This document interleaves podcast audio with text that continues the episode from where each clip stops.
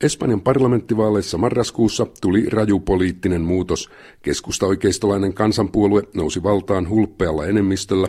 Maan toinen suurpuolue, sosialistit, kärsi historiansa pahimman tappion johdettuaan maata lähes kahdeksan vuotta. Vaaleissa oli tasan yksi teema, talous. Sosialisteja syytetään surkeasta taloudenpidosta, maan velkaantumisesta ja EUn pahimmasta suurtyöttömyydestä. Espanjan työttömyysprosentti on reilusti yli 20. Kansanpuolueen johtaja, maan uusi pääministeri Mariano Rajoy, lupaa tuoda muutoksen. Hän pyytää kansalta yhteistä kovaa ponnistusta, hikeä ja kyyneleitä. Kriisistä on noustava yhdessä, hän sanoo ohjelmakirjassaan En confianza luottamuksella. Meidän valtava yhteinen haasteemme on epäilemättä talouden tervehdyttäminen. Espanja tarvitsee jokaiselta poikkeuksellista ponnistusta ja uhrauksia, jotta pääsemme ulos tilanteesta, jossa olemme erittäin kilpailussa globaalitaloudessa meidän on pakko osata käyttää kaikkia voimavarojamme. Tiedämme, että Espanjan viime vuosien talouskasvun malli on kestämätön, mutta tiedämme myös, että tulevaisuus on mahdollinen. Pääsemme kriisistä vain, jos palautamme luottamuksen itseemme.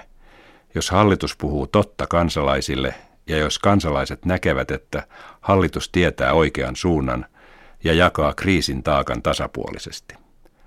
Olen varma, että tästä dramaattisesta tilanteesta, jossa elämme, meidän on kaikkien noustava yhdessä. Pian 57-vuotias pääministeri Rahoi on jäykän oloinen kookas partaniekka. Ennen vaaleja hän esitteli kirjansa madridilaisessa luksushotellissa. Paikalla oli koko puolue Kerma, alkaen edellisestä kansanpuolueen pääministeristä Jose Maria Asnarista. Juuri Asnar nosti Rahoin seuraajakseen kahdeksan vuotta sitten. Tilaisuudessa Rahoi vaikutti tapansa mukaan kömpelöltä tosikolta. Hän töksäytti, ettei ole tottunut kirjoja tekemään. Yleisö liikehti jo vaivautuneesti. Ja sitten yhtäkkiä hän vapautui, muuttui, laukoi sutkauksia ja otti yleisönsä. Kansanpuolueen sisäpiiriläiset sanovat, että Rahoi on kulisseissa joviaali seuramies, mutta hänen julkisuuskuvansa on totinen, usein hän näyttää ja kuulostaa vihaiselta. Minä muistutan varmaan isääni, joka on perfektionisti. Hiukan sisäänpäin kääntynyt, hyvin varovainen. Perfektionistilla on se haitta, että joutuu työskentelemään kolme kertaa enemmän kuin muut, eikä pilkunviilauksesta edes ole varmaa hyötyä. Olen isäni kaltainen myös siinä, etten mielelläni puhu asiasta, jota en tunne. Sen piirteen pitäisi olla kansallinen hyve, mutta tässä maassa tehdään usein päinvastoin. Mariano Rajoy on kotoisin Galiciasta, Atlannin puoleisesta kelttiläisestä Espanjasta, missä soi säkkipilli ja maasto on vehreää. Hän on juristi, kuten isänsä ja isoisänsä. Hän työskenteli lyhyen aikaa julkisena notaarina ennen kuin lähti nuorena politiikkaan Espanjan siirtymäkaudella 1980-luvun alussa. Hän oli ensin kotimaakuntansa Galician politiikassa, osallistui yhtenä avainhahmona oikeiston rivien uudistamiseen nykyiseksi kansanpuolueeksi. Oikeiston hallituskaudella 1996-2004 rahoilla oli useita ministerisalkkuja, kunnes silloinen pääministeri Asnar nosti tämän luottomiehensä seuraajakseen puoluejohtajaksi. Rahoi kuvaa itseään liberaaliksi keskustapoliitikoksi. Valistusfilosofian hengessä hän painottaa toistuvasti vapautta ja järkeä, ei niin sanottuja perinteisiä konservatiivisia arvoja. Katolista kirkkoa hän ei mainitse juuri lainkaan, vaikka kirkko on kansanpuolueessa tärkeä vaikuttaja. Poliitikon ykkösominaisuutena Rahoi pitää vastuullisuutta. Mitä minulle merkitsee politiikka? Tosiasiassa se on elämän tehtävä, jossa korostan ennen kaikkea vastuuntunnetta. Koskaan en ole nähnyt sitä ammattina sanan tiukassa merkityksessä, vaikka elän siitä. Paremminkin näen sen toimintana, joka vaatii paljon antamista ja uhrautumista, kuten myös uskomista yhteiseen etuun, yhteisen asian arvoon. Rahoin kirja on tietysti vaalikirja, mutta se on samalla ohjelmajulistus, jonka toteutus Espanjassa on jo alkanut. Yli varojen elämisen on loputtava, Rahoi sanoo kirjassa. Hänen hallituksensa astui virkaan joulun alla ja julkisti heti vuoden vaihteessa 15 miljardin euron säästöt ja veronkorotukset. Maakuntien rahan käyttöön puututaan juuri kuten Rahoi kirjassaan esittää. Se on iso tehtävä, sillä Espanja jakautuu 17 itsehallintoiseen maakuntaan. Niiden hallinnassa ovat muun muassa terveydenhuolto ja koulutus. Julkishallinto ei voi kuluttaa enemmän kuin sillä on tuloja. Jatkossa on pantava katto kaikkien hallintoyksiköiden menoille, ja se koskee tietysti myös maakuntia. Lisäksi on luotava tehokas valvonta. Nyt on kiristettävä vyötä. Tämä saneerausponnistus vaatii aluksi julkisten palvelujen uutta järjestelyä tehokkuuskriteerien pohjalta. Maakuntahallitusten on käytettävä rahat paremmin, kontrolloitava budjettejaan ja osallistuttava tähän kaikkia espanjalaisia koskevaan projektiin. Niukkuuden jakaminen tulee leimaamaan rahoin hallituksen ensimmäistä vuotta. Sosialistihallitus lisäsi rajusti julkisia menoja lähes kahdeksanvuotisella kaudellaan. Rahoi tietysti moittii tästä sosialisteja. Hän näkee selviä yhtäläisyyksiä 1990-luvun ja nykypäivän välillä. Vuonna 1996 kansanpuolueen noustessa valtaan ensimmäisen kerran maassa oli myös suurtyöttömyys ja talouspolitiikka hunningolla. Kansanpuoluehallitus todellakin pani tuolloin tilit kuntoon ja sai Espanjan täyttämään yhteisvaluutta euron kriteerit. Mutta mitä muuta kuin säästöjä Espanja nyt tarvitsee päästäkseen ulos talouskriisistä? On ilmeistä, että Espanjassa on tehtävä ankara talouspoliittinen eheytys. On taattava finanssisektorin vakaus ja korjattava makrotalouden epätasapainot. Meidän on luotava työmahdollisuuksia ja luotava työmarkkinoilla tasapaino – irtisanomisturvan ja joustavuuden kesken. Ilman uskottavuutta ei synny luottamusta, ja ilman luottamusta on hyvin vaikea kääntää taloutemme suuntaa. Hallitusten roolina on luoda uskottava ja pysyvä toimintaraami yrittäjille ja työntekijöille. Espanjan jäykillä työmarkkinoilla on kahden kerroksen väkeä, vakituisten irtisanomissuoja on erittäin vahva ja edut hyvät, mutta juuri nyt vakituisia työpaikkoja ei saa. Tarjolla on miltei yksinomaan pätkätöitä, laillisesti tai pimeästi. Niistä haetaan joustoa, jota järjestelmä muuten ei tarjoa. Etenkin nuoret kärsivät, nuorisotyöttömyys on yli 40 prosenttia. Rahoi puhuu paljon koulutuksesta. Espanjan koululaitos on jatkuva murheenkryyni. Peräti 30 prosenttia nuorista jää ilman peruskoulun päästötodistusta. Läpi kirjan Rahoi palaa opetuksen uudistustarpeeseen. Hän puhuu Suomen, Ruotsin ja Aasian maiden menestyksestä. Koulutus ja kielitaito ratkaisevat tulevaisuuden, hän patistaa ja tunnustaa, että hän itse ei ole kielitaitoinen. Koulu- ja perhepolitiikassa kansanpuolueen vanhoillinen siipi on vahva. Omaa vapaamielisyyttään korostava Rahoi ei sano mitään homoavioliitoista, joka oli sosialistien kiistelty uudistus. Aborttia Rahoi kommentoi lyhyesti. Abortti on epäonnistuminen, ei oikeus, kirjassa sanotaan. Nykyistä modernia lakia tullaan jotenkin muuttamaan. Maahanmuutosta Rahoilla on paljon painavaa sanottavaa. Maahanmuutosta minulla on hyvin selkeät käsitykset.